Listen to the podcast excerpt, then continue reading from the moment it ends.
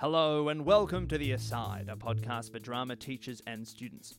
I'm Nick Waxman, and today we will be treated to part two of an interview with Ian Michael, co writer and performer of the 2018 VCAA drama playlist show HART, presented by She Said Theatre and Regional Arts Victoria. This is part two of the interview, so if you haven't listened to part one, I encourage you to go back and listen to that. Do we see the set transform? Yeah, no, it, it really, um, in the same sense that the chair becomes like a metaphor for things, the flour becomes, um, you know, becomes little dampers and then it becomes, yeah, the memories being thrown away, or it becomes the whiteness being smashed into somebody's face. You know, it, I, there's a point where towards the end of the play that I cover my arms um, and neck in flour, and that represents for me resent, represents culture and um, the strength of that. But for some people, they see it that assimilation's continuing. So yeah, it definitely becomes um, something different for so many people. So, which has been really lovely. I feel like that's the magic of theatre. Sometimes is you get to kind of create whatever you want that to be. Can you talk about the use of sound and multimedia? Yeah, we um we did the show uh, for the first time in a very very small room. And as we were talking before about verbatim theatre being quite literal this original design was a chair and a table um, and a curtain which represented a kitchen and then we kind of projected things onto this curtain. But as the show kind of grew and became tourable then we had to change the design and so the design became and the multimedia became huge. Now we can project onto these massive walls and um, very very early on in the play in the play uh, the audience will walk in and see a warning projected onto the back of the the theater that says uh, this piece contains voices um, and images of deceased people. And it's a warning just to um, aboriginal and torres strait islander people that this play is sensitive at times and you may may or may not may or may not see somebody that's passed. So that's kind of the beginning. And then uh, a few scenes in we see a incredible uh, slideshow that's been created by our sound, um, AV designer Michael Carmody, which shows the beginning of um, invasion or colonization, depending on what you want to call it. Um, yeah, which is basically a slideshow from Australia's what Australia's colonization basically to now. So we see um, Aboriginal men in chains, and we see children in chains. We see children being taken away um, we start to see indigenous activists and activism and um, and then you know we we kind of it brings it into the future um, of those that activism and um, culture and strength. I think in the slideshow it's really important to that we highlight that what we're going to talk about during the play is continuing. Um, so that slideshow, yeah, brings the past into the present. Um, and yeah, and so we also get to kind of flash back in moments as well using multimedia. There's one part of the show where we see archi- archi- archi- archival footage of um, missions and um, of children in missions, which is incredibly difficult to watch sometimes. Um, so it's all about bringing the past into the present moment, and um, we made a really conscious effort to only use Indigenous songs by Indigenous artists in the play because we felt like the space that we were creating was going to be a space where we didn't hear any white voices for 55 minutes. We only heard black voices. Um, except for one song is a Michael Jackson song, and that will be explained during the show. But um, yeah, a lot of it, a lot of it, kind of had really deep meaning in the sense of not letting the audience forget about what happened in the past and what's happening right now. Are there any other styles you are using besides verbatim theatre, like epic theatre or poor theatre? I don't think um, I don't think HART really has a style in a sense. I think the idea of storytelling is very traditional um, in terms of theatre, but, but being completely direct to audience and then breaking out of a world and being even more direct to audience is a style we kind of I've not really seen a lot on stage before where we've you know created these four characters but one of the characters can kind of jump out of time um, and be uh, completely present in the moment with the audience. I think, you know, I've seen theatre where an audience will kind of, you know, have an have an aside where he can talk directly to he or she can talk directly to the audience, but never can really kind of break time or break a space. And that's what we've kind of created in this, you know, very non-naturalistic style of um, direct to audience, but then even more direct to audience, which is really, really, yeah, quite interesting. How do you use your expressive skills to create your characters in HART? We really early on um, wanted the, I guess the, the performance, my performance, to be very um, truthful, and we wanted it to be wanted it to be very conversational.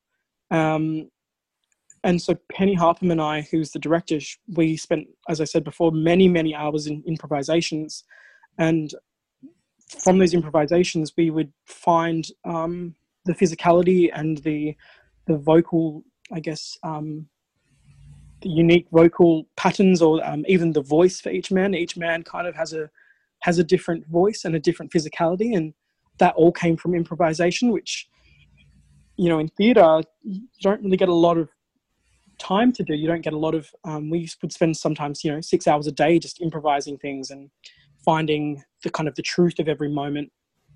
And so that was really important for me as an actor was to be able to kind of own the physicality and own the voice and that kind of was great because Penny let me kind of do that myself and to find them um, as Ian playing these men rather than there are these characters that you need to find um, kind of different ways of moving or speaking and you just need to do them so it was really great that I can, um, yeah, really own the way that these men move and speak, um, because then it, it, kind of gives that nature of um, these men not being characters; they really are just people on stage telling their story. You know, it, it just seems like there are four st- storytellers on stage, really. Um, but you know, we are able to play with the transformation of time, um, place, and age. You know the men will usually tell the audience when or where they are somewhere but it's kind of my job to show the audience how the men grow over time. So you know the play begins with one man reflecting on what his life was like as a child living in a mud brick hut and then the play ends with a man with all of the men reflecting on their whole entire lives but what they hope for the future. So yeah i guess my job as the performer was to find how these men um, grew over time and so it was yeah really really a great challenge to find how they were as children, to find them as teenagers, to find them as men, and then to find them as you know elders in the community. How have you created two distinct characters? The man Hart that we have in the play, he's um, he opens the show quite um, with a lot of energy and um, a lot of humor. Um, and he kind of reflects back back on his life with a lot of lightness um, and um, happy memories. And uh, he's he talks a lot about playing sport as a as a young man, and so his physicality is quite, um, you know, pretty much like a football player, um, and his um, lightness and humor then turns into quite you know quite dark when he learns about his brothers and sisters being abused by their foster parents so his even that contrast of his character is really interesting so and then we can talk about a man, Paul Parfitt, who pretty much the whole entire play is never really talks about his lightness or humor. He's quite restrained um, and internal and tense.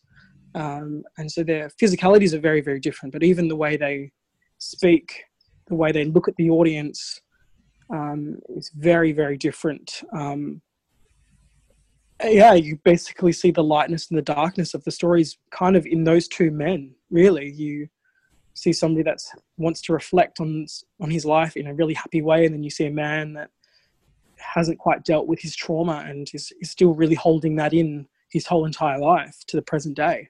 And something we did as well in the design from our sound designer Rhea Slavin um, and the, a lighting designer Katie Sfetkidis, they've complemented the every single man. So every single man has kind of a different lighting state and a different um, sound design, and um, each man actually kind of has has their own uh, theme tune in a way. The uh, yeah, Ray has created different themes for each man and um, each moments in their life as well. So Hart has quite a lot of piano based theme music, and Paul's is quite um, kind of a, not electronic, but very, very um, kind of mechanical and uh, drony and quite bassy. So yeah, I think yeah we've been able to create. I've been able to create these men through physical um, movements and vocal movements, but the design's been able to complement them as well. How is mood manipulated in HART? I, think because we made a, a conscious effort to weave the men's stories, we were able to kind of show that the the number of stories from the stolen generations is countless and so the, the mood kind of does seem when you first walk in seem quite dark and you're not exactly sure of what you're going to get from this play um the you know elements of uh the very very first moment after the warning that's projected is a soundscape of white politicians um, and commentators over time talking about indigenous people and it's quite traumatic and it's quite horrific about the things they say. And the next moment when that soundscape ends is the the performer, which is me.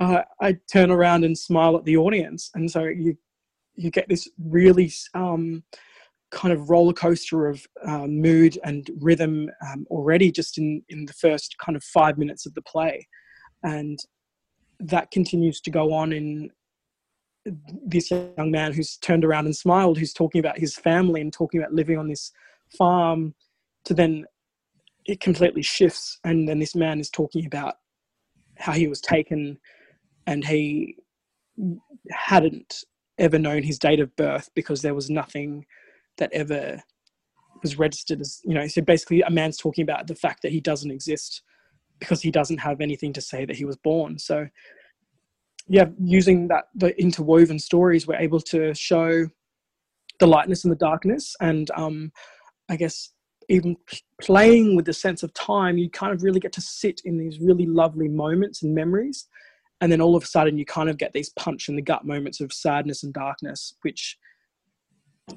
is it really reflects the confusion um, and the uh, the conf- yeah the confusion of what these people went through and what they continue to go through. Um, and we really made a, um, a, strong point that we were going to always stay one step ahead of the audience during the show. And, and i think that means that we were going to play moments in the play and then the next moment is going to be not so nice or it might be really funny and so you're kind of sitting always kind of sitting on the edge of your seat not knowing what what's coming next which I think um, I I really have loved being able to perform because I feel like audience members never know what they're going to get next, which is quite exciting as an audience member, I think. And so we've kind of created a show that has a really fine balance between lightness and humor, then to darkness and sadness of these stories. And you know, the rhythm and tension is manipulated by me being quite still and conversational and quite um, welcoming to the audience and um, really happy to speak to them. And then there are really quite physical and aggressive and loud moments from myself and from the, the production. So it's manipulated in, in a lot of ways. It's um, quite schizophrenic, I feel, in a sense. Um, and as a performer, I feel quite schizophrenic sometimes during the show. It's it shifts really fast in moments, and then you get to sit in a moment for a long time. So the manipulation's pretty strong. This shift in mood may create dramatic tension. Can you talk about this? And the tension simply comes from the storytelling and comes from the story. Um, you know, there's one part of the play that Hart talks about, uh, talking about his dad and what his dad looked like, and then starts to reflect back on um, the reasons why he was taken. Him and his, you know, eight brothers and sisters were taken away from his family. Then, kind of by the end of the play, this man's talking about how his father died.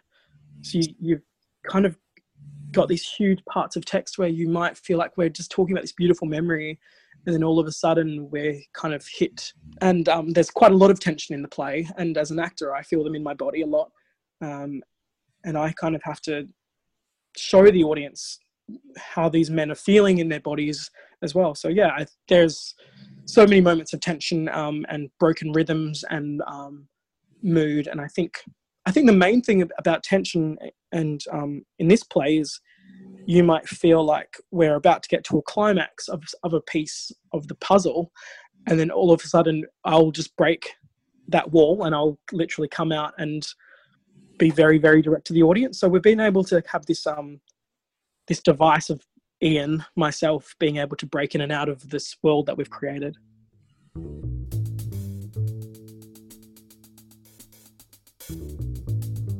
That is the end of part two of our interview with Ian Michael.